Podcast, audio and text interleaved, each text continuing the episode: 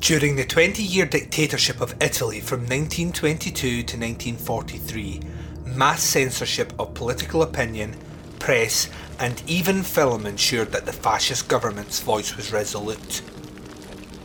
The Il Ventennio perpetrated by Benito Mussolini would lead to the formation of the Cinecittà, Italian for Cinema City.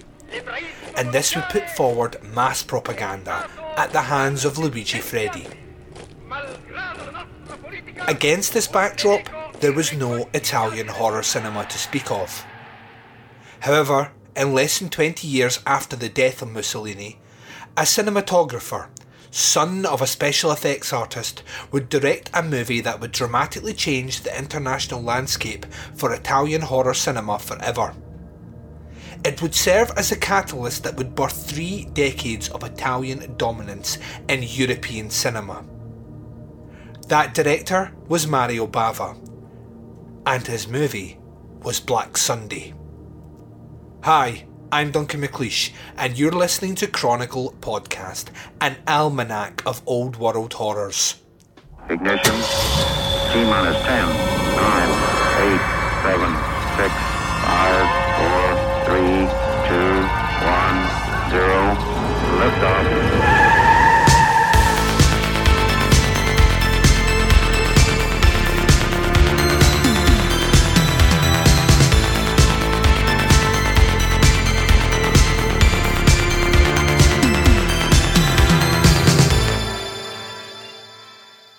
Welcome back to Chronicle Podcast, an almanac of old world horrors. I'm your host Duncan McLeish, and this is episode number three of season one of the show.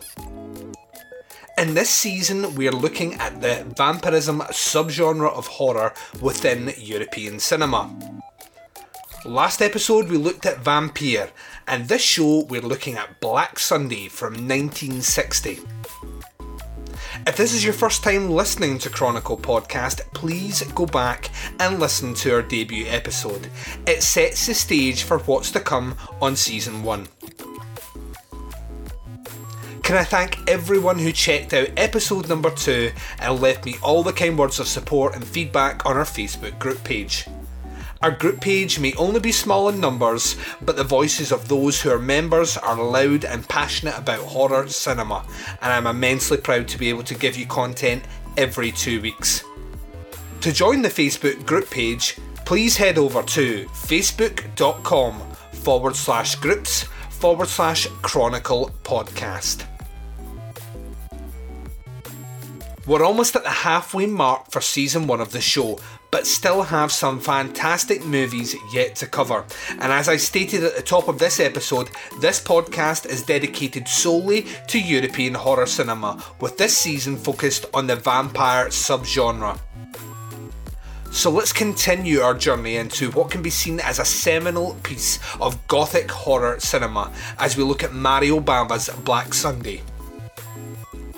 You're listening to Chronicle Podcast. Stay with us.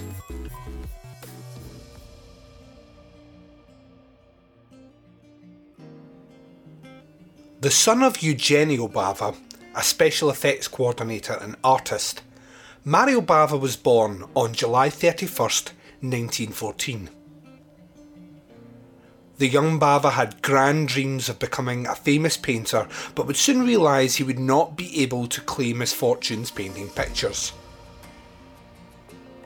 At this time, he made the obvious decision to follow in his father's footsteps and ended up in an apprenticeship as a cameraman.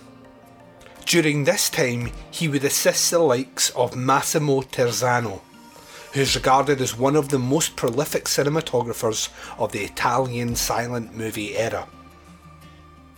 As well as his work behind the camera, he would also use his painting skills assisting his father in the special effects department at Mussolini's Instituto Luce.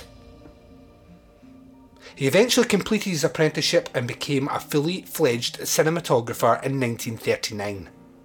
Bava would work with a plethora of talented directors during his time as director of photography. Roberto Rossellini, Raoul Walsh, and Robert Lerner, to name but a few.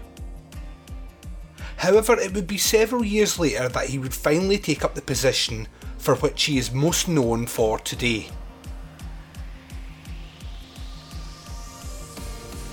Bava was known as a bit of a workhorse in the movie industry and would complete work on one movie and very quickly begin work on the next. Between the years 1939 and 1951, 51 movies, documentaries, and short movies credit Bava, sometimes under an alias, as cinematographer. In 1956, Bava would undertake his duties behind the camera for Riccardo Freda's I Vampiri. This movie was the first horror movie of the sound era in Italy. Bava would find himself wearing different hats during the production, first as cameraman, then optical effects designer, and eventually director when Freda abandoned the project halfway through the 12 day shoot. Bava would be seen as rescuing the project and saving the day for the film studio.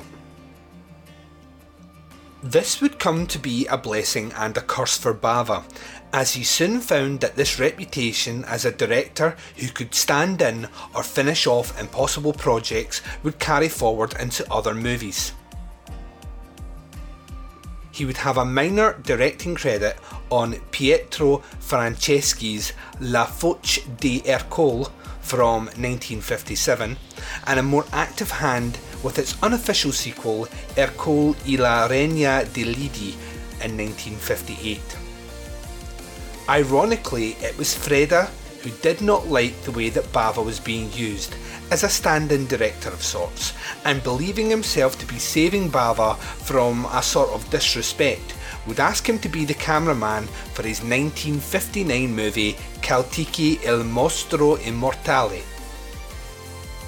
But like the previous collaboration, Bava would be asked to finish off production as director when Freda abandoned the movie two days into filming. The fact that Bava stepped in to save the day again would not go unnoticed to the Caltiki's film producer Lionello Santi. He would reward Bava with the opportunity to pick his directorial debut. And at age 46, Bava would start work on La Maschera del Demonio, also known as Revenge of the Vampire, The Mask of Satan, but most commonly known as Black Sunday.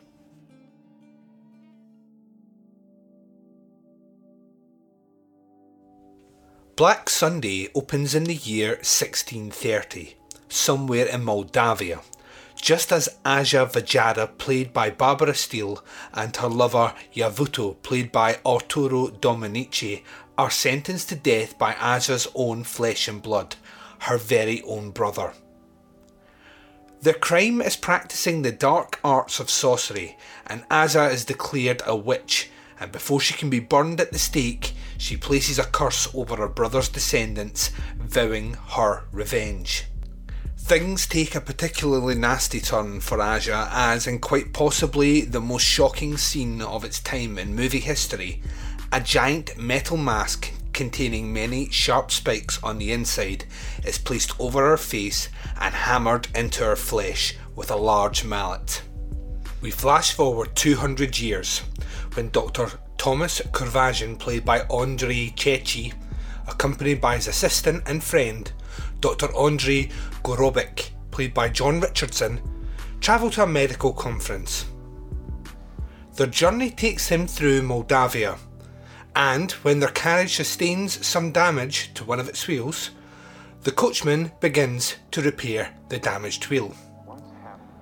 At this time, the two doctors go exploring and run across Aja's crypt.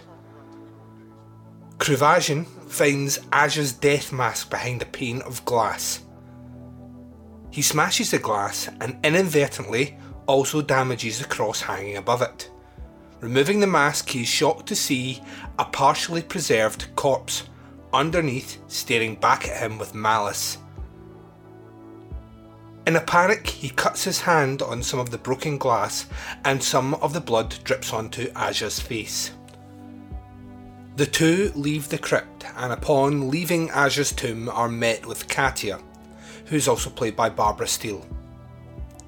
She speaks to the two doctors, telling them that she lives nearby in a castle with her father, Prince Vaja, and her brother, Constantine. Katia tells of a local legend that the villagers tell that her castle is haunted.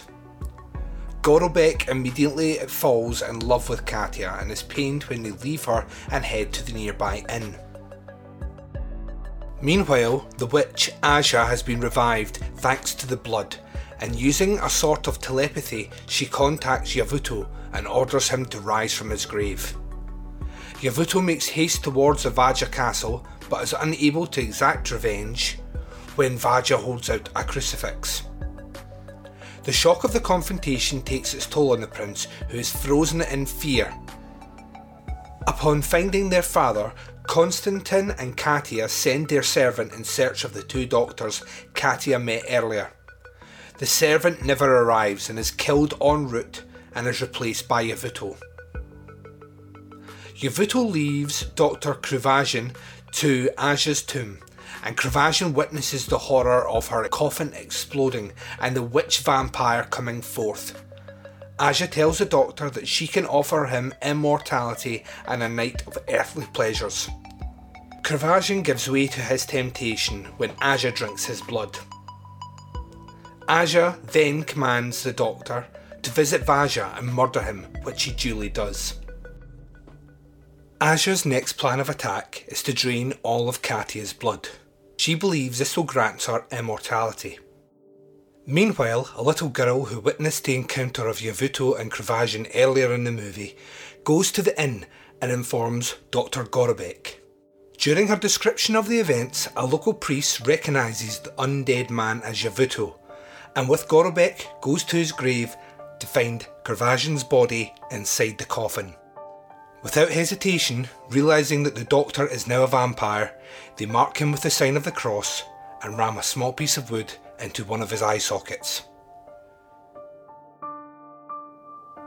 Javuto finds Katia and takes her to see Aja. However, Aja cannot drink her blood as she wears a cross around her neck.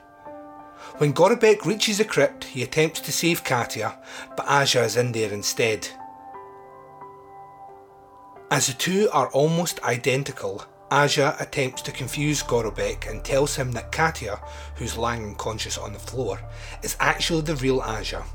And when Gorobec makes a move to kill her, he sees that she is wearing a cross around her neck. Gorobec, realizing that she is actually Katia, turns around and grabs the robe of the witch, revealing a skeleton underneath. During the chaos, the priest arrives with torch wielding villagers and they burn Aja to death. Katia awakes to find herself back to her former beauty and the movie ends. Black Sunday was not much of a success in its home country of Italy, but would be received warmly by critics and audiences alike in other European countries like France. It even found its place amongst American theatregoers. Bava, achieving some modicum of success and with his tremendous work ethic, would continue right into further projects. The director would return to his gothic horror leanings in both Black Sabbath and The Whip in the Body, before setting up the framework for a subgenre that would go hand in hand with his name in the annals of history. The Girl Who Knew Too Much, also known as Evil Eyes, from 1963 paved the way for Blood and Black Lace in 1964 and the birth of the Giallo. But that's for another season. Of his work in movies, Bava once said, Movies are a magician's forge. They allow you to build a story with your hands. At least, that's what it means to me. What attracts me in movies is to be presented with a problem and be able to solve it. Nothing else just to create an illusion, an effect with almost nothing. You're listening to Chronicle Podcast. Stay with us.